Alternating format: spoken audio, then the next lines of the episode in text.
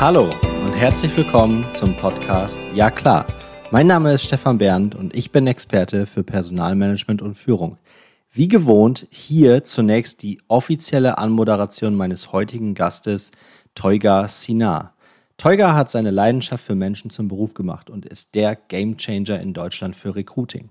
Als ehemaliger Banker im Asset Finance und Private Equity Bereich durfte Toygar viele Teams aufbauen und Menschen mit an Bord holen. Er bemerkte, dass dies immer dann am besten funktionierte, wenn er nicht die ausgedienten traditionellen Regeln der HR eingehalten hatte, denn er wollte tolle Menschen im Team, keine emotionslosen Spezialisten.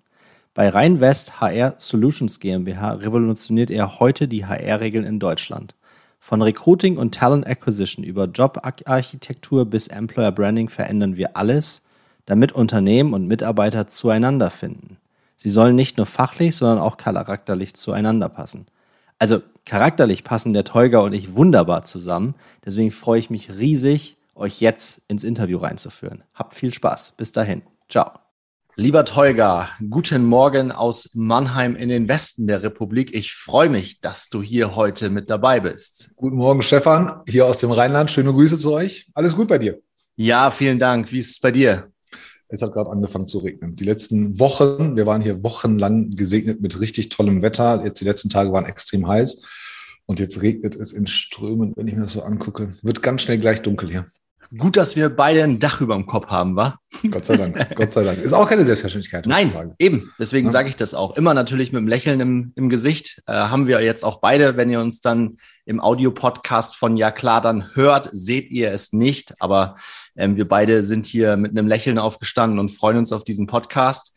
Im Ja-Klar-Podcast bist du heute zu Gast, lieber Toygar. Wir haben es gerade in der Anmoderation schon ein Stück weit gehört. Du bezeichnest dich selber als Gamechanger. Verrat uns doch mal, wie es dazu gekommen ist und was du damit genau meinst. Ist gar nicht meine Erfindung. Also ich finde den Begriff richtig, richtig cool und meine Kinder feiern den.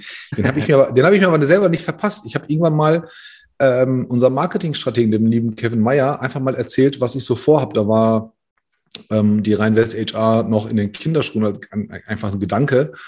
Und dann guckt er mich an und sagt, du willst das ganze Spiel verändern, kann das sein? Und dann habe ich gesagt, ja, eigentlich schon. Ich dachte, dann nehmen wir das doch, dann machen wir doch, positionieren wir doch irgendwie als Gamechanger. Vielleicht kriegen wir das ja hin, dass in ein paar Monaten oder in einem Jahr dieser Begriff mit dir verbunden wird. Und haben wir das beibehalten und wir haben halt nun mal in der HR, Schrägstrich im Recruiting, ganz viele Dinge, die wir ändern müssen. Ja, und deshalb ist das halt ganz gut. Und das ist halt auch ein Game, was es nötig hat, verändert zu werden. Und deswegen bist du auch ein sehr idealer Gast bei mir im Podcast, ja klar, weil, wie du weißt, wir hatten jetzt schon ein paar Mal den Austausch virtuell und liegen da auch wirklich komplett auf einer Wellenlänge mit dem gleichen Blick in die Zukunft. Und aus meiner Sicht müssen wir nicht nur das Recruiting-Game verändern, sondern das gesamte People-Game, wenn du es denn so willst. So, und da setze ich ja quasi mit dem Ja-Klar-Podcast an und Ja-Klar dann auch immer noch dazu gesagt, die beiden Großbuchstaben HR. Und wie du weißt, möchte ich da einen Beitrag leisten, dass die Arbeitswelt von morgen, also für unsere Kids, ein Stück weit besser ist. Ich weiß, dass der Vergleich immer des Glückes Tod ist, aber sagen wir es mal so können wir es uns alle ganz gut vorstellen. Und ich habe die letzten Tage von dir, du bist auf LinkedIn sehr präsent, ich habe einen total abgefahrenen, coolen Post von dir gesehen, der komplett in meine Richtung auch reingeht, nämlich welcher? Unsere HR-Abteilung verbrennt nur Geld, da müssen wir sparen. So, HR als Kostenfaktor. Und ich dachte, verdammte Naht, da trifft er bei mir wirklich alle Knöpfe, also wirklich alles einmal in der Reihenfolge gedrückt. Da muss ich mit dem Toygar direkt für meine Community drüber sprechen. Ja. Was war die Intention von diesem Post? Wir werden den Post natürlich in den Shownotes auch verlinken. Dieses ganze HR-Game ist so eingestaubt und es regt mich halt auf. Ja, und jetzt kannst du natürlich deinen Unmut mit Aggression kundtun. Ich mache halt jeden Tag mindestens einen Post und oder noch einen TikTok oder so zu dem Thema. Ich habe da Bock drauf, aufzuklären. Und der einzige Grund, warum ich das hier gestartet habe, war wirklich, weil ich selber schlechte Erfahrungen hatte.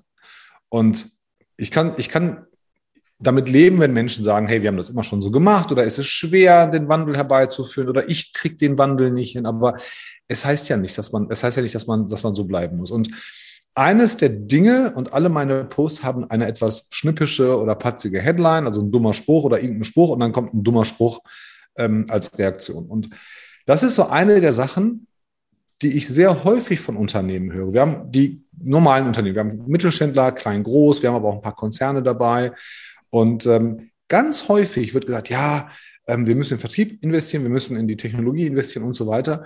Und ich denke mir immer, ja, natürlich müsst ihr das, aber dort, wo die Menschen anfangen, Berührung mit deinem Unternehmen zu haben, Arbeitsverträge, Bewerbungsgespräche, Entwicklungsprogramme, Gehaltsabrechnung, das sind ja alles HR-Themen.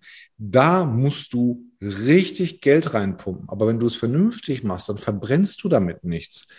Du verdienst sogar Geld damit. Das habe ich ja gestern halt in einem Post auch beschrieben mit 5 in meinen Augen absolut nachvollziehbaren Punkten, wie man mit der HR Geld verdienen kann und die HR auch als Profit Center etablieren kann. Hatte gestern auch richtig, richtig coole Reaktionen darauf, aber ein paar negative, weil ich gesagt habe, hey, das ist immer noch besser als OnlyFans machen. Das war dann eine andere Geschichte.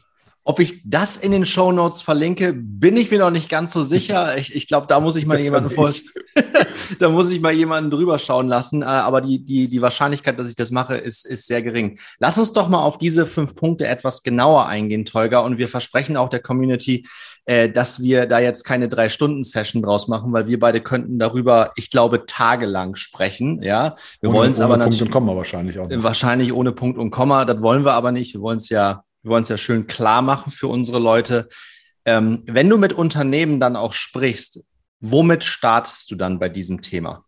Was ist so der erste große Bullet Point, wo du sagst, nein, Freunde, denkt HR jetzt endlich mal anders?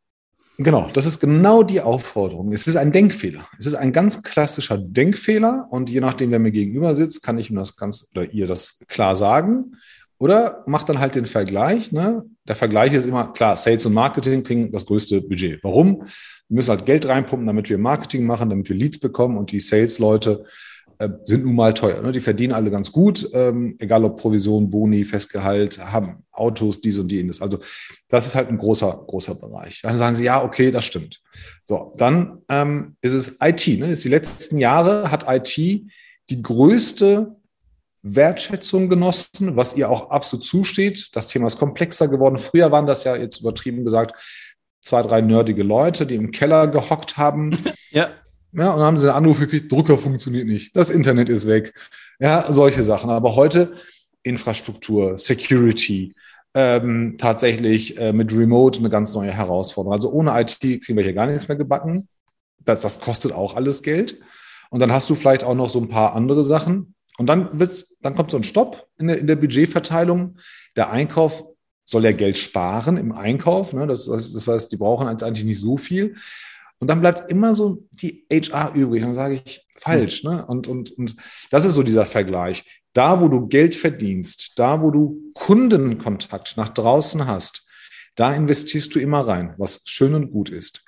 Aber um die Leute zu bekommen, denen du deine Kunden anvertraust, um die Leute besser zu machen, die für dein Unternehmen Geld verdienen sollen, da sparst du, das kann doch nicht sein. Das ist doch ein völlig falscher Gedanke. Und dieses Weg von der Stabsstelle oder Administration muss einfach stattfinden, dass wir die HR als dynamische und auch operative Einheit sehen, die tatsächlich einen erheblichen Beitrag zur Zielerreichung und zur Erreichung der Unternehmensvision beitragen kann. Und wenn man damit anfängt, sich Gedanken zu machen, dann kann man halt über die Punkte sprechen und sagen, okay, wie können wir die HR profitabel darstellen? Jetzt hast du vorhin gesagt, dass du so ein paar eigene Erfahrungswerte auch mit HR-Abteilungen hast. Jetzt beschreibst du quasi einen Zielzustand mit, dass wir im HR dynamischer sein sollen und das, ich würde sagen, das Antlitz der HR-Abteilung ist immer noch so ein bisschen grauer Panther, so ganz, ganz grobe Richtung, um mal ein Bild zu zeichnen. Wie bekommen wir den Schritt von grauer Panther, graues Mäuschen, immer schön im Hintergrund, immer Duckmäuser, immer so ein bisschen Opferrolle und ich will damit eigentlich gar nichts zu tun haben, ich möchte aber auch ein bisschen mehr Wertschätzung haben. Wie kriegen wir da auch, weil du vorhin von einem vielleicht sogar Systemfehler gesprochen hast. Wie kriegen wir in die HRler, in die anstehende, kommende Generation das Mindset rein? Leute, ihr seid es doch wert. Geht doch mal voran. Der Markt dafür ist da. Wo müssen wir da ansetzen aus deiner Sicht? Wird fast ein Selbstläufer sein. Weil einfach die Zeit sich ändert gerade. Wir haben jetzt in den letzten 2,5 Jahren Pandemie sehr viel über uns erfahren. Wir haben erfahren, wie wir nicht arbeiten wollen. Wir haben erfahren, wie das Leben im Büro sein sollte und das Büro vielleicht eingerichtet werden soll. Also es ist sehr viel Wandel gerade existent. Und mit einem ganz klassischen demografischen Wandel, den wir sowieso erleben, werden einige Themen ein Selbstläufer. Sie werden sich selber, die Notwendigkeit wird so groß sein. Der Druck und der Schmerz sind noch nicht so hoch in den deutschen Unternehmen, ja, dass man etwas verändern muss. Wir reden jetzt nicht von den wenigen Fernsehunternehmen. Wenn man die Social Media sich anguckt, überall, man sieht ja hier was Cooles, da was Cooles. Man darf nicht vergessen, das sind ganz, ganz wenige. Also es gibt leider nur eine SAP, es gibt nur ein Porsche, es gibt nur ein was weiß ich was. Natürlich sagen alle, daran orientieren wir uns. Aber es gibt Hunderttausende, und wir beide sind jetzt nicht gerade mit Großstädten gesegnet, es gibt Hunderttausende Unternehmen in ländlichen Regionen, deren größte Hürde ist die Autobahnanbindung. Mhm. Ne? Zum Beispiel, oder das Bildungsniveau oder andere Sachen. Und die haben auch keine Zeit und keine Ahnung, die haben das Know-how nicht. Natürlich kann heute Porsche aus den Vollen schöpfen oder SAP kann sagen, hey, wir sind so cool. Müssen sie auch, ne? SAP basiert aktuell, größtes Geschäftsmodell, was aufgehen muss, ist die Cloud. Sie sind dazu verdammt, dass die Cloud-Strategie aufgeht. So, dann musst du auch drumherum alles bauen. Und das machen die richtig toll. Und Kawayunisi macht das auch richtig cool, dass er sagt, wenn wir über Cloud sprechen, dann müssen wir auch über Remote sprechen. Klasse, das passt. Ja. Aber Karl-Heinz Meyer mit seiner Schraubenfabrik, der ist nun mal nicht so cool in seiner eigenen Wahrnehmung. Also wie gesagt, das ist so ein bisschen die eigene Dynamik, die da entsteht. Auf der anderen Seite müssen die HRler, Recruiter, Talentmanager dieser Welt, die müssen das auch einfordern. Ne? Wir beide haben ja ein paar Mal drüber gesprochen, dieser Platz, dass man sagt, ich möchte am Jahresende an dem großen Tisch sitzen und dann auch sagen, ich gestalte die Unternehmensstrategie mit, weil was passiert, wenn Sales, Marketing, IT und der Geschäftsführer oder Geschäftsführerin am Tisch sitzen und etwas vereinbaren für das kommende Jahr? Die HR kriegt das am Ende mit und dann heißt es, macht mal. Ja. Der gute HRler sitzt von vornherein an dem Tisch und sagt, hey, das, was ihr da plant, das geht nicht. Wir haben nicht die richtige Personalstrategie dazu. Hier würde ich eingreifen, Toygar, und ich würde aus guter Personaler, würde ich mutiger Personaler machen. Ja. Ob das jetzt ein guter oder schlechter Personaler ist, das ist nicht unsere Diskussion. Und das kann man auch, da haben wir Platz für eine ganz andere Folge zu dem Thema. Aber ich glaube, das ist die Kompetenz, die da dahinter steckt oder die Persönlichkeitseigenschaft ist, glaube ich, wirklich Courage. Also wirklich Courage zu der eigenen Stärke und wirklich auch mal sagen, Nee, Freunde, so lasse ich mich jetzt hier nicht nochmal abspeisen. Oftmals ist es so, und das kriege ich auch in der Community mit, auch mit befreundeten Personalern, man kommt manchmal gar nicht in die Situation, mit am Tisch zu sitzen, ja, mit Vertriebschef, mit CEO, mit Marketingchef, Chefin, was auch immer, oder IT-Chef, sondern da werden die Budgets schon ganz oft im Vorfeld ein Stück weit vordefiniert. Und da findet HR keinen Platz. Und das ist, glaube ich, das hast du gerade ausgeführt. Ich würde es zusammenfassen mit, zukünftig läuft es an HR nicht mehr vorbei. Kannst du gar nicht. Es wird gar nicht funktionieren, weil der Wandel oder der Change, der jetzt kommt, und wir sollten es wirklich positiv konnotieren. Change ist was Gutes aus meiner Sicht. Absolut. Viele haben aber totale Angst davor, weil sie nicht wissen, was passiert. Beobachtest du das auch? Absolut. Also das ist, glaube ich, deckungsgleiche Erfahrung, die wir da haben. Change ist am Anfang immer unbequem. Es hat ja immer das gleiche Muster, immer Widerstand, Unbequemlichkeit, widerwilliges Handeln und dann Erkenntnisse, ja, und dann Zunahme der Qualität oder Zunahme von Zeit und Ressourcen. Und dann sagt man, oh wow, hätten wir früher machen sollen. Du hast halt immer den einen oder anderen Querulanten dabei, der sagt, will ich nicht. Natürlich willst du das nicht, weil du in deinen Fähigkeiten beschränkt bist und du konntest dich jahrelang gut verstecken oder es hat dich nicht beansprucht. Wir müssen uns so ein bisschen anders denken. Stell dir mal das Beispiel vor, da hatte ich mal einen Post drüber. Ich bin mir sicher, und wir haben das, glaube ich, einmal oder zweimal haben wir das mal simuliert bei einem Kundenunternehmen, die Führungskräfte, die ein Unternehmen heute hat, lasst die mal bitte heute sich auf ihre eigenen Jobs bewerben. Ganz neutrale Betrachtung. Nicht, also ist halt ein bisschen anstrengend, ne? Ohne Bias an die Sache ranzugehen. Aber ja, lasst die mal wirklich unter falschem Namen mal bewerben bei deinen frischesten Recruitern, die noch nicht so lange dabei sind. Und die sollen mal ihre beste Bewerbung abschicken für die Position, die sie gerade innehaben. Und du wirst feststellen, ganz, ganz viele würden noch nicht mal eingeladen werden, weil sie gar nicht so gut sind, weil sie das gar nicht können. Aber das ist halt immer so, wir brauchen den Wandel, können wir so zusammenfassen. Punkt aus. Wir müssen nicht jeden Mist machen, aber wir sollten uns über ganz, ganz viele Dinge Gedanken machen. Und dieses Courage, was du gerade sagtest, würde ich gerne noch ergänzen mit Rückgrat, weil es auch da in dem Change, du kriegst halt viel Rückenwind. Und du musst halt gut vorbereitet sein. Du musst halt immer eine Verbindung schaffen. Also Ist-Zustand, ja, das ist der Zustand, den wir hier haben. X Millionen Umsatz machen wir mit dem Team, was wir gerade haben. Um wie hängt das mit den Dingen zusammen, die wir verbessern würden? Und um wie viel besser wären dann die Ergebnisse? Einfaches Beispiel, nimm dir den Vertrieb. So, in der Unternehmensstrategie heißt es, nächstes Jahr brauchen wir 10% Kundenzuwachs und 5% mehr Umsatz. So, kannst du mehr verkaufen, teurer verkaufen. Mehr verkaufen, brauchst du neue Kunden. Haben wir die Leads dafür? Kriegt unser Marketing die Leads? Wenn nein, haben wir die richtigen Marketingleute oder brauchen wir mehr Geld in die Werbung oder machen wir die falsche Werbestrategie? So, teurer verkaufen, machen das unsere Kunden mit oder machen das die Neukunden mit? Oder bessere Strategie oder einfacher umzusetzen eigentlich, wir brauchen halt einfach ein paar neue Account Manager. So. Ja. So, und dann muss HR sagen, Freunde, das geht gerade nicht, weil wir sind gerade in einem Zeitpunkt oder in einer Region oder für unseren Markt, ne, dauert die durchschnittliche Recruiting-Phase für Account Manager, die wir haben wollen, x Monate. Dann sind wir nächstes Jahr im April. Heißt, wir haben nur noch 8, 9 Monate, wo wir einarbeiten und performant sein können. Also die komplette Klaviatur zu Ende denken, den Menschen mitteilen, und dann bist du auch nicht der Querulant, der verhindert, sondern dann bist du halt der kompetente Ansprechpartner, wo es dann heißt, okay, vielleicht beim nächsten Mal doch die Ziele vorher mit der HR besprechen. Dann sind wir im HR auf einmal auch ein Game Changer. Aber richtig.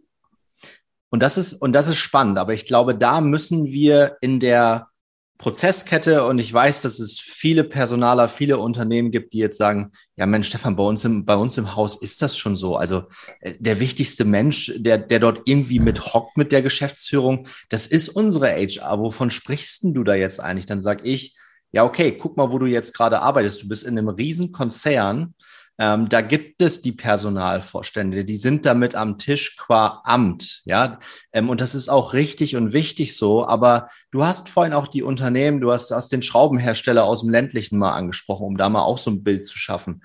Da ist das teilweise noch so, und da komme ich dann auch her und möchte einen Beitrag leisten, da ist zum Beispiel noch nicht mal wirklich jemanden, der den HR-Hut aufbekommt, weil es dann heißt, nee, das kann, und das meine ich jetzt wirklich nicht böse, das kann unsere Sekretärin auch so ein bisschen mitmachen. Ja, eben. Das ist harte Realität. Ja.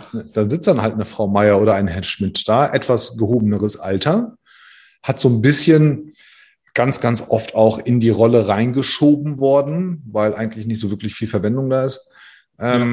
Und macht aber auch 1000 andere Dinge. Und wenn man Glück hat, gibt es dann halt einen jungen Menschen dabei, einen Praktikant oder eine Studentin, halbtags, und dann wird Gehaltabrechnung gemacht, dann werden Zeugnisse geschrieben und so weiter. Aber da ist ja nicht so viel mit Talent Development, Mitarbeiterentwicklungsprogramme, Skill-Analysen. Welche Soft Skills haben wir heute, die wir morgen benötigen? Oder welche haben wir nicht, die wir morgen benötigen? Und wie finden wir das heraus? Wie können wir unsere Mitarbeiter daran entwickeln, dass sie morgen produktiver sein können? Das findet ja gar nicht statt. Ne? Das sind ja immer nur ein paar Corporates, die es, wenn überhaupt, machen. Jetzt würde eine Geschäftsführung gegebenenfalls entgegnen, ja, wenn wir jetzt, wie viele Leute müssen wir denn da einstellen, lieber Toygar? Also wir sind jetzt so circa 250, 300 Leute. Wir haben schon einen HR so ein bisschen, ja, wir machen Gehaltsabrechnung, ja, wir machen auch ein bisschen Training, und Recruiting funktioniert eigentlich auch einigermaßen gut. Wir sind zwar irgendwie immer hinterm Plan, aber es funktioniert einigermaßen gut. Wir können unsere Ergebnisse erhalten, aber wie können wir denn jetzt wirklich den ersten Schritt gehen und sozusagen das verändern? Wo würdest du da ansetzen? Das ist ja, die Frage ist ja nicht, es gibt ja keine Korrelation zwischen Mitarbeiteranzahl und Recruitern. Bei den Corporates haben wir das umgekehrte Phänomen, viel zu wenig HRler. Und HR heißt jetzt wirklich alles, was mit Personal zu tun hat. Viel zu wenige für Tausende von Mitarbeitern. Ja. Also reicht ja, also die Deutsche Bahn hat 800 Recruiter. Die Deutsche Bahn alleine. 800 Recruiter reicht bei weitem nicht. Also die müssten die Deutsche Bahn Recruiting GmbH haben mit 5000 Leuten. Also 800 Leute suchen Studenten, Ingenieure, Konstrukteure, also wirklich auch von der Qualifikationsklaviatur her komplettes Spektrum abgedeckt. Und da sind Spezialisten dabei, die kümmern sich nur um Studenten, nur um Ingenieure, nur um Planer und so weiter. Und das reicht halt nicht, also weil die halt Hunderttausende von Mitarbeitern haben. Ja. Das Ding ist, wir nehmen jetzt mal ein durchschnittliches Unternehmen. Wir nehmen mal den Mittelständler mit 250 Unternehmen, Mitarbeitern, die du gerade gesagt hast.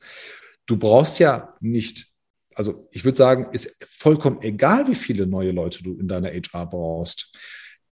Du kannst dieses Gehaltsgefälle, was du ja eigentlich befürchtest, das sind ja Kosten, davor hast du ja eigentlich Angst. Um mehr geht es ja nicht. So 200 Leute erwirtschaften, keine Ahnung, sagen wir mal, erwirtschaften 25 Millionen Euro Umsatz. Egal wie auch immer. Und jetzt stell dir mal vor, 25 Millionen Umsatz und du hast durchschnittlich 1% Produktivitätssteigerung pro Jahr. 1%, das sind 250.000 Euro. Wenn du 2 zusätzliche Kräfte hast, 50.000 oder 60, mit Personalnebenkosten kommst du auf 160.000, 180.000 Euro. Und die Entwicklungsprogramme, Trainings, offenes Auge, offenes Ohr haben, entwickeln und dann es schaffen, dass sich alle 250 um einen einzigen Prozentpunkt in der Produktivität erhöhen, dann hast du sogar noch einen Überschuss und hast durch die Produktivität, der sich halt auch im Umsatz auszahlen wird, hast du diese Leute doch schon bezahlt.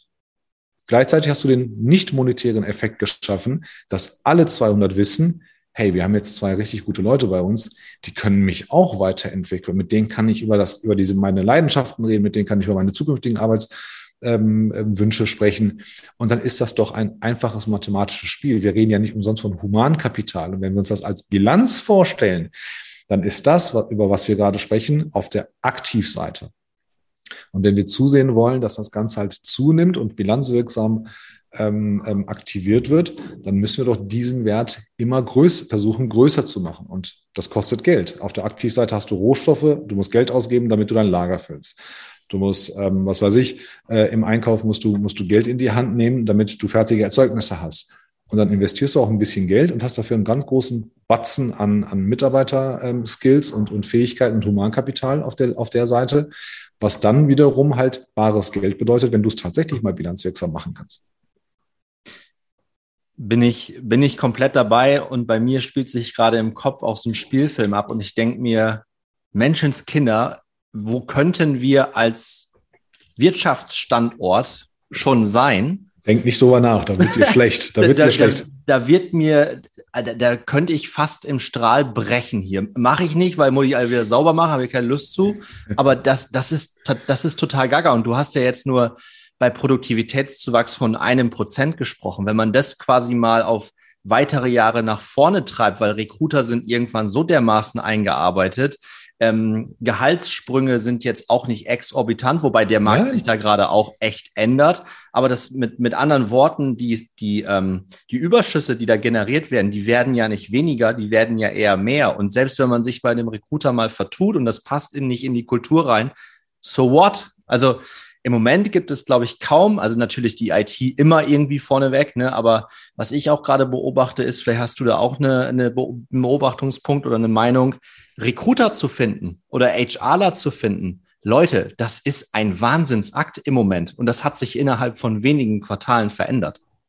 Ja, war aber schon immer ein Wahnsinnsakt mit dem Unterschied, wenn du es richtig machen willst, dann, also die Anzahl der Recruiter hat vielleicht quantitativ zugenommen, aber du darfst auch nicht vergessen, wer ist denn der typische Recruiter im typischen Mittelstand? Beschreib ihn mal. Jung, unerfahren, günstig. Ja. Sage ich mal ein bisschen ketzerisch, übertreibe ich jetzt mal. Jung, unerfahren und etwas Social-Media-affin. Ne, dann ist da die Lisa oder der Tom. Und dann sagt der Geschäftsführer, ja, wir haben jetzt junge Leute, die machen das. Ja, scheiße. Die machen es halt nicht. Ja, du brauchst halt Erfahrung. Also wenn du die Soft Skills eines Recruiters mal niederschreibst, Empathie, emotionale Intelligenz. Du musst Menschen verstehen, du musst Menschen mögen, du musst in diese Gespräche reingehen, du musst bei jedem Gespräch, was du führst, hast du einen positiven Hintergedanken. Was erfahre ich von diesem Menschen? Wie kann ich ihm helfen? Wie kann ich ihn besser machen? Und wie hilft es dem Unternehmen? Du musst Verkäufer sein, du musst Jobs verkaufen nach draußen, du musst Marketer sein, du musst wissen, wo ist die Musik, wo ist meine Audience, wie erreiche ich diese Leute? Du musst Analyst sein, in welche Richtung laufe ich? Und macht das Sinn. Du musst Projektmanager sein. Du hast Hiring Manager, die teilweise selber gar keine Ahnung davon haben, was sie wollen. Du bist Analyst, was die Kultur angeht. Entwickeln wir uns gerade als Organisation in die richtige Richtung oder weichen wir ab? Du musst Storyteller sein. Also du musst ganz, ganz vieles sein. Und das jetzt mal im Ernst. Also wir lernen ja, wir beide sind schon seit Jahren dabei. Ich bin 42 und ich lerne jeden Tag was dazu. Wie soll denn Lisa oder Tom das machen? Vor allen Dingen, wenn Lisa und Tom, lass uns bei den Personas gerne bleiben, das finde ich klasse. Wenn Lisa und Tom dann auch ins kalte Wasser geschmissen werden, die kommen als Young Professional von der Universität, kriegen dort gesagt, ja, als Recruiter seid ihr absolut hip und top und das wird alles super und sowas. Und dann kommen die in ein Unternehmen, was schon etabliert ist, und dann werden sie ins kalte Wasser geschmissen und dann funktioniert das auf einmal nicht. Und dann ist da niemand, mit dem die sprechen können und dann stimmen auf einmal die Zahlen nicht und schwupp, Gott, Recruiter ist ja ein Scheißjob, ist ja unfassbar anstrengend, funktioniert irgendwie alles auch nicht. Deswegen glaube ich bin da total bei dir, was diese Soft Skills angeht. Und es war natürlich jetzt eine ganze Latte an Kompetenzen, die man irgendwie können muss oder zumindest wo so ein bisschen was da sein muss und was dann auch so weiterentwickelt. Ein bisschen muss schon mal da sein. Genau. Ja, und das muss man dann natürlich weiterentwickeln. Und da bedarf es dann natürlich auch Führungskräfte, die diesen Raum dafür geben im Recruiting. Ja, und dann auch wirklich Raum schaffen, dass man Dinge auch mal ausprobieren darf, dass man nicht alles immer so bierernst nur an Zahlen orientiert macht, sondern die Leute müssen ja am Anfang erstmal schauen, wie das Ganze überhaupt funktioniert. Und damit meine ich jetzt nicht, wie ein LinkedIn-Recruiter funktioniert, Menschen anzusprechen. Das ist ein Technical Skill, das haben Tom und Lisa innerhalb von 10 Minuten drauf. Aber im Kopf diesen Schalter umzulegen, dass man als Recruiter bist du das absolute Sprachrohr nach draußen. Du repräsentierst als Ambassador deine Firma. Und deswegen muss da aus meiner Sicht wesentlich mehr investiert werden. Und das sind am Ende des Tages tatsächlich keine Kosten. Ja, und du gibst den Leuten ja auch nicht das Ansehen. Also du machst ja als Management, machst du ja schon den Fehler, dass du den Leuten nicht das Ansehen gibst. Wenn du heute einen richtig guten Vertriebler abwirbst und dann bei dir ins Unternehmen holst, dann machst du ja schon 4 Wochen vorher Werbung. Oh, wir haben einen richtig guten Vertriebler geholt. Der kommt und dann gibt's hier Vollgas. Ne, dann werden einige nervös, einige freuen sich, ja, einige sagen noch Mist, Konkurrenz. Aber du hast Krawall gemacht, ne? Und du hast schon Lorbeeren verschenkt, bevor die Menschen da sind. Ja. Bei den Recruitern hast du dieses Ansehen nie herbeigerufen. Also, ja, wir haben 9 Recruiter. Da kommt ein junges Ding von der Uni. Das ist so direkt so schon ausgebremst. Du baust den Menschen nicht diese Treppe, die sie hochgehen können. Und dann, klar, wenn du dann auch in kalte Wasser schmeißt und das Know-how war sowieso nicht im Unternehmen, dann kann auch keiner sich dieser Menschen annehmen und sie ausbilden. Und weil du halt von vornherein nicht dafür gesorgt hast, dass diese Menschen die Wertschätzung und den Respekt genießen, kommen auch die Ideen nicht so gut an. Ja, dann kommt dann halt Lisa und Tom um die Ecke und sagen dem Karl-Heinz Meyer, dem Vertriebsleiter mit seinen 56 Jahren, ja, wir haben festgestellt, dass bei Ihnen im Vertrieb zwei Leute auf Position sitzen, wo wir sagen, sehen wir vielleicht anders. Vielleicht sollten wir da nochmal in die persönliche Entwicklung reingehen. Dann sagt er, was wollt ihr denn von mir? Ich halte den Laden hier. Ich halte den Laden am Laufen hier. Durch uns verdient man, ne? Was ja auch in gewissen Grad okay ist. Aber du musst als Geschäftsführung, musst du halt Augenhöhe unter den Leuten schaffen. Und dieser Service-Gedanke, das ist halt das, was halt in Deutschland noch sehr weit oder sehr selten verbreitet ist. Der Service-Gedanke ist, klar sind die Recruiter dafür zuständig, dass alle Hiring Manager zufrieden sind, aber Hiring Manager haben eine ganz, ganz große Verantwortung, sich richtig und gut und ausgedehnt mitzuteilen, damit die Recruiter auch die Anforderungen verstehen. Du kannst nicht einfach in das Büro reinlaufen und sagen, ja, wir brauchen jetzt 2 neue Account Manager. Also bei uns kannst du das nicht machen. Unsere Kunden müssen hier einen Fragenkatalog beantworten mit uns, wo wir sagen, warum sucht ihr Mitarbeiter? Was erwartet ihr von denen? Kann man eure Erwartungen überhaupt erfüllen? Habt ihr das Umfeld dazu, dass dieser Superkandidat bei euch arbeiten kann? Und wollen die das überhaupt? Und wenn ja, warum? Und dann, ja, okay, haben Sie recht, warten Sie mal. Wir machen nächste Woche noch ein Meeting und dann haben wir die ganzen Fragen. Das ist dann halt sehr anstrengend. Schönes Beispiel, erlebe ich in der Praxis auch, und uns geht es auch nie darum, irgendwelchen Leuten irgendwie auf die Füße zu treten oder Fingerpointing zu betreiben, aber es ist tatsächlich, glaube ich, gibt es kaum ein Unternehmen, wo das nicht der Fall ist, und leider ist es im Mindset vieler immer noch so, dass es heißt HR und Führungskraft. Nein, das muss eins sein. Also erfolgreiche Unternehmen, die wirklich immer eine Nasenspitze voraus sind, die haben verstanden, dass, keine Ahnung, HR oder nenne es Talent Acquisition mit den Hiring Manager wirklich, ich nenne es jetzt mal derbe, ein Arsch sind und wirklich verstanden haben, wo sie zusammen hinwollen. Und die setzen sich hin, die investieren vorne dran und dann stimmen die ganz genau ab, wer was im Team macht und wie wir es dann gegebenenfalls, falls wir Ideen haben, nochmal in eine andere Richtung schärfen. Was ich oft beobachte ist, Rollenprofil kommt bei HR rein und dann heißt es, ja, macht mal. Warum schreibt ihr eigentlich nicht mal 500 Leute irgendwie direkt an oder so, ne? So nach dem Motto, um sich dann wieder... Die warten ja auch nur darauf.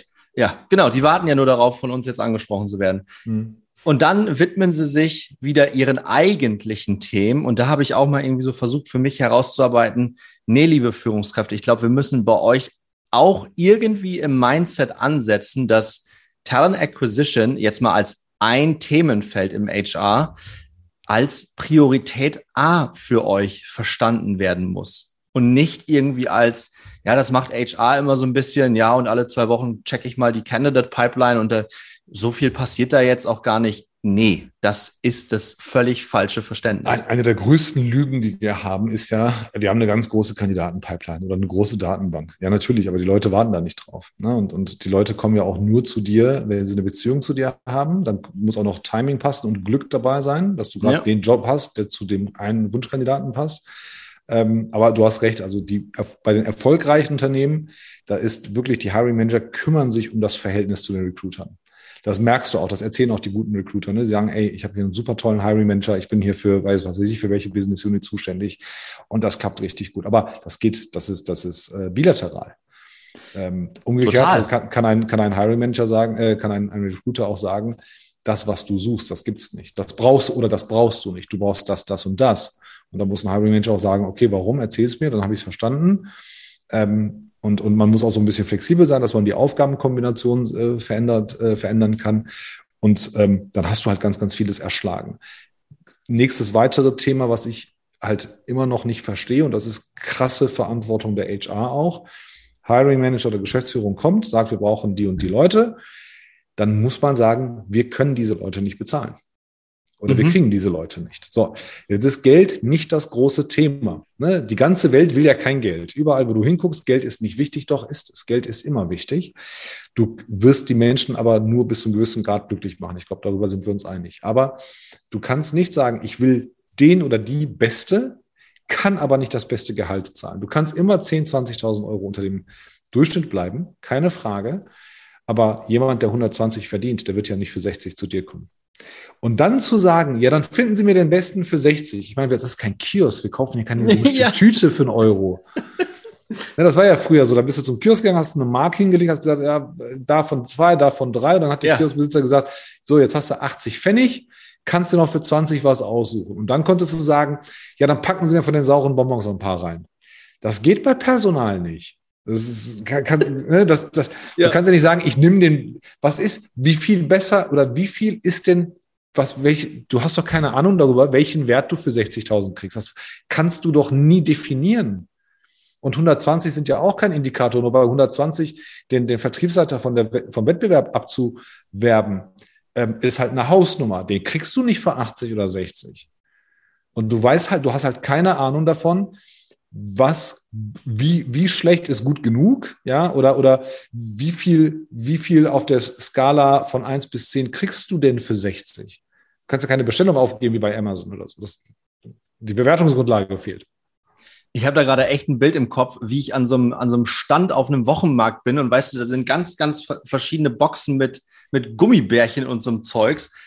Und am Ende des Tages will ich irgendwie 100 Gramm haben und dann merke ich, dass ich von allem irgendwie viel zu viel genommen habe. Also das ist wirklich, das ist mir irgendwann schon mal passiert. Dann war ich am Ende bei 500 Gramm und ich konnte es gar nicht mehr bezahlen, weil ich gar nicht so viel Bargeld dabei hatte. Ich kenne diese Stände, geht mir jedes Mal genauso. Ich packe da was rein, dann denke ich mir, das muss ja 2 Euro kosten, dann kostet das irgendwie 8 oder 10. Ja, genau. Und ich sage, warum?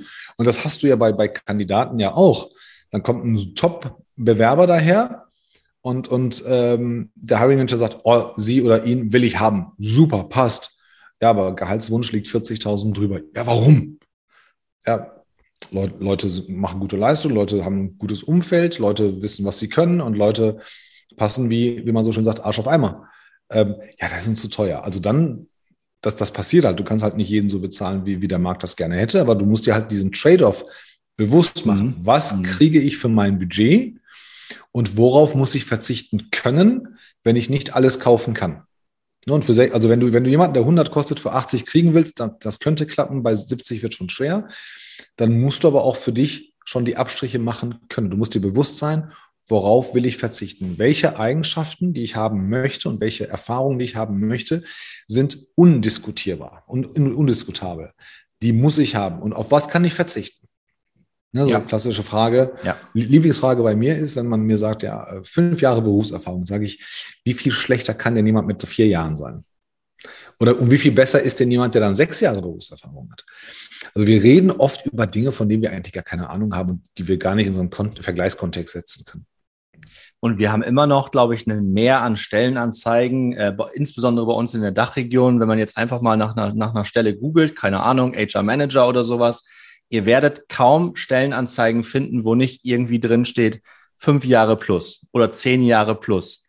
Und dann, und das aus eigener Erfahrung, ja Stefan, wenn es nicht 5 sind, sondern vielleicht 4 oder 3, müssen wir uns dann mal etwas genauer anschauen. Also mit anderen Worten, knallt mir einfach mal alles in die Pipeline rein, was so da ist und dann entscheide ich als Hiring Manager, weil ich habe die Weisheit ja mit Löffeln gefressen, da schieße ich jetzt auch ein bisschen übers Ziel hinaus, das ist sehr pauschal. Damit meine ich auch niemanden, mit dem ich gerade eng zusammenarbeite, aber einfach mal etwas, weil wir ja hier im Jaklahr-Podcast sind, wirklich etwas deutlicher, etwas derber. So sieht teilweise der Berufsalltag für Personaler aus, dass wir immer dieses Missverhältnis haben, so HR so ein bisschen auf der ersten Treppenstufe, aber alle anderen in der Organisation irgendwie mindestens mal auf der zweiten und das C-Level irgendwo, weißt du, am Ende des Treppenhauses. 17. Ja, genau. Das ist wirklich, es ist ja kein Rant, es ist einfach nur die bittere Realität und hoffentlich kriegen das auch die Zuhörer mit und wir schaffen es deutlich zu machen, wie viel Potenzial da noch schlummert. Wir können über den Standort Deutschland sagen, was wir wollen. Für mich ist es einer der Top 3 Standorte. Wir hören immer was vom Ausland. Jetzt aktuell die Engländer versuchen, die 4-Tage-Woche einzuführen bei 100%iger Bezahlung. Die Belgier reden darüber und so weiter. Und wir reden über 42 Stunden.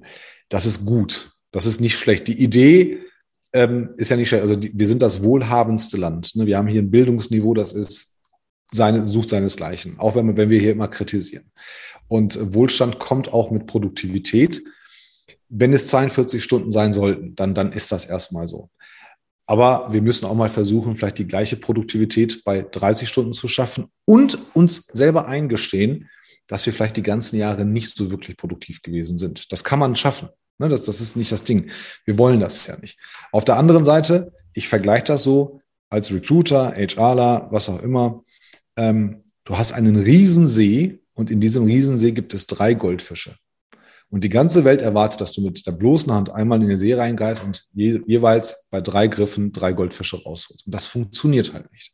Deshalb hast du auch so schwachsinnige Kriterien wie du es gerade gesagt hast, nimm dir eine x-beliebige Stellenanzeige. Du wirst sehen, x Jahre Berufserfahrung, du siehst ein Studium, wo ich sage, ja, okay, warum? Also ja. Vertrieb, das ist so, also Vertrieb braucht echt kein Studium. Warum? Ne? Das ist beim Marketing hier und da so ein bisschen betriebswirtschaftliche Zusammenhänge und so weiter. Das kann ich ja alles verstehen. Das ist aber auch kein Rocket Science. Aber Studium hast du immer, Betriebsjahre in Erfahrung hast du immer und dann noch vielleicht, eigentlich wollen wir jemanden neuen, aber wir schreiben trotzdem in die Stellenanzeige rein, Branchenerfahrung, vergleichbare Unternehmensgröße. Also wir wollen schon so jemanden, von dem wir glauben, der könnte schnell funktionieren, soll aber was anderes gemacht haben, um neue Eindrücke mitzumachen. Und wenn du diese Filter nicht hast, also diese Kriterien nicht hast, dann kriegst du statt 10 500 Bewerbungen und dann kippt dir die ganze Chose wieder hinten rum. Weil du kommst nicht hinterher, du hast Zeitprobleme, du kommst nicht in die Qualitätstiefe rein und so weiter. Also machst du dir halt schwachsinnige Filter rein, damit du sagst, ich will nicht mit 200 oder 500 Leuten sprechen, ich will 10 und eigentlich habe ich die Hoffnung, dass die ersten 3 top sind. Dann kann ich allen anderen absagen. So funktioniert das gerade in Deutschland. Ich mache dein schönes Beispiel mit den 3 Goldfischen nochmal ein bisschen breiter, weil das ist eigentlich auch das, was im Vertrieb natürlich erwartet wird, ne? Dass dann auch, wenn man sich den absoluten Superstar reinholt, und das Beispiel, was du vorhin gebracht hast, da ging es bei mir auch direkt plopp im Kopf auf, wenn man einen Top-Vertriebler, Vertrieblerin eingestellt hat, die ganze Organisation wird wuschig, auf gut Deutsch gesagt, ja, und das ist bei uns noch nicht so und da müssen wir irgendwie ein Stück weit uns annähern und auch das erwartet man dann von so einem Rockstar-Sales-Executive, dass der kommt, dass der innerhalb von einer Woche eine komplett neue Kultur, einen komplett anderen Vertriebsprozess direkt versteht, weil er ist ja Rockstar, das ist ja vorher auch perfekt gemacht, um dann direkt 3 Enterprise-Kunden anzuschreiben und alle innerhalb von einem Sales-Cycle von 3 Monaten ist irgendwie eine 500.000 New ARR drin oder sowas. Genau. Freunde, auf welchem Planeten leben wir da jetzt eigentlich? Das ist komplett falsch. Das funktioniert nicht. Wir hatten ja im Vorfeld darüber gesprochen, also fragt mal meinen lieben Freund Sascha Gleisner, wie der Vertrieb in Deutschland gesteuert wird. Der erzählt die Geschichten, da fällst du echt um. Ich komme selber aus dem Vertrieb und wenn ich Vertriebler interviewe, die müssen mir die Mathematik erstmal erklären. Ne? Also wie viele Leads hast du, wie viele Leads brauchst du, wie konvertierst du, welche Follow-ups und so weiter. Und das strugglen ja schon ganz, ganz viele und sagen, oh Mist, warte mal, jetzt habe ich Zahlen genannt. Also immer Transparenz geschaffen. Mhm. Und die Leute sagen, oh Mist, wenn jetzt Transparenz ist und ein ganz anderer Vergleichsmaßstab ist, dann sehe ich ja gar nicht mehr so gut aus. Und das hast du ja auch im Marketing. Ne? Also warum pumpst du so viel Geld in eine Kampagne rein, die keine Leads bringt? Warum sind wir auf diesem Kanal und die Conversion ist nicht gut? Und gleichzeitig, was bedeuten denn 10 Likes bei LinkedIn und was bedeuten 1 Million Likes bei Facebook? Ist das eine Streumasse? Ist das quantitative Geschichte oder qualitativ und so weiter? Wir messen oft Dinge, die wir eigentlich gar nicht messen dürfen oder können, ja, von denen wir die Bedeutung gar nicht kennen. Und gleichzeitig haben wir auch das Problem, dass wir immer eine Erwartungshaltung haben, von der wir gar nicht wissen, woher das kommt. Das ist immer die Hoffnung. Und wenn man uns zum Beispiel sagt, wir suchen jetzt einen Vertriebler, egal ob Leitung oder nicht, und der oder die soll 5 neue Kunden plus 500.000 Euro Profit Increase mitbringen. Dann sagen wir, okay, das ist halt eine klassische Erwartung, das darfst du ja erwarten. Ist das machbar bei euch? Ja, wie jetzt? Ja, habt ihr die Leads? Nee, wir haben die Leads nicht. Wenn ihr keine Leads habt, wie soll jemand die Conversion Rate hochkriegen? Ja, die sollen ja dann selber akquirieren. Okay, du brauchst einen Hunter, du brauchst einen Akquisiteur, du brauchst keinen Closer in dem Sinne erstmal. Du musst erstmal die Tür aufmachen. Das ist schon ein großer Unterschied, ob du einen Closer hast oder einen Hunter hast. Ja, weil wir hätten eigentlich gerne beides. Ne? Und wir wissen ja, wenn du zwei unterschiedliche Dinge auf dem Leistungsspektrum haben möchtest, die auf unterschiedlichen Enden des Leistungsspektrums liegen, das geht halt nicht. Also eine Waage neigt sich immer so ein bisschen auf die andere Seite oder du kriegst die goldene Mitte, dann hast du von allem gar nicht so viel. Und da muss man sich ganz andere Gedanken machen. Deshalb sage ich jedes Mal, es ist ein komplett anderes Mindset, wenn man an Personalfragen, Mitarbeiterfragen reingeht. Du löst halt keine Probleme, wenn du den ganzen Bums hier einen neuen Namen gibst. Ne? Also People Culture, People Development, People's Office. Nenn es, wie du es willst. Du musst es halt leben. Ich habe auch nichts gegen Human Resources. Vollkommen egal, wie das Ding heißt. Ich finde halt das deutsche Personalabteilung finde ich richtig passend eigentlich, weil es halt alles beinhaltet. Du kannst halt, ist nicht fancy, ne? Kommt nicht cool an, aber du musst dir da wirklich die richtigen Fragen selber stellen und die richtigen Gedanken machen. Und dann wird vieles einfacher, also im Vertrieb, in Ops, im Einkauf und so weiter. Aber wir beide wissen ja, dass die Realität oft nicht so aussieht.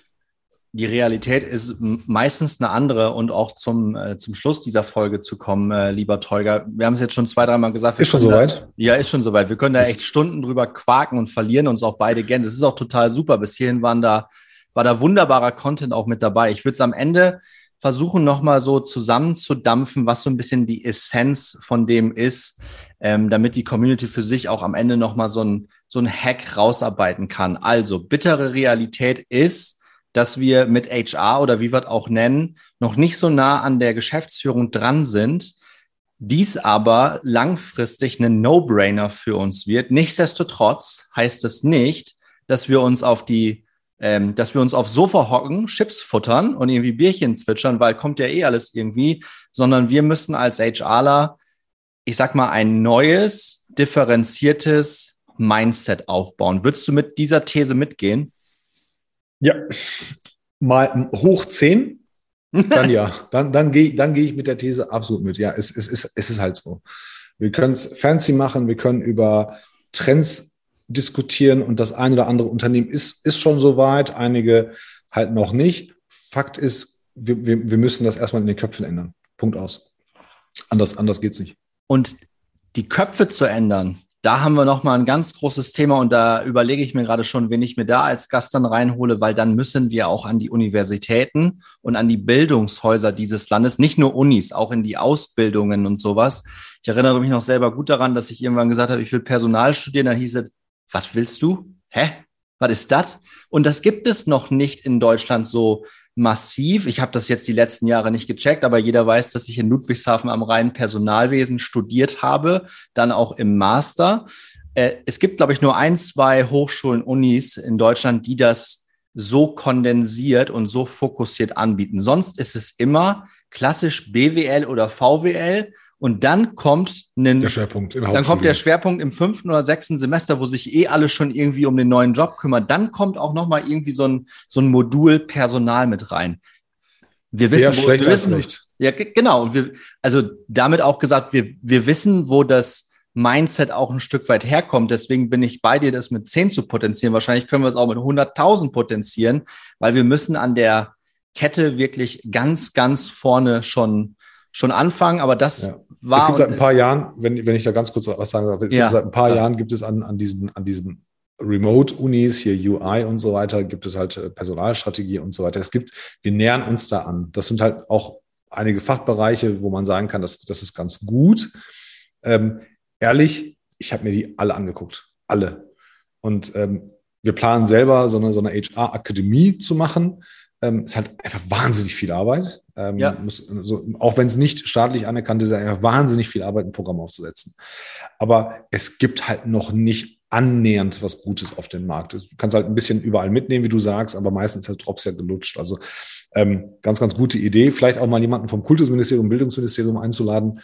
Einfach mal den Prozess, damit wir den verstehen. Was muss denn passieren, damit wir in 10 Jahren diesen Wunschzustand nahe kommen. Was können wir denn heute schon machen und wie sehen diese Prozesse und Genehmigungsverfahren denn mal aus? Ja. Das wäre, glaube ich, ganz, ganz interessant. Also ich würde auf jeden Fall gerne dabei zuhören.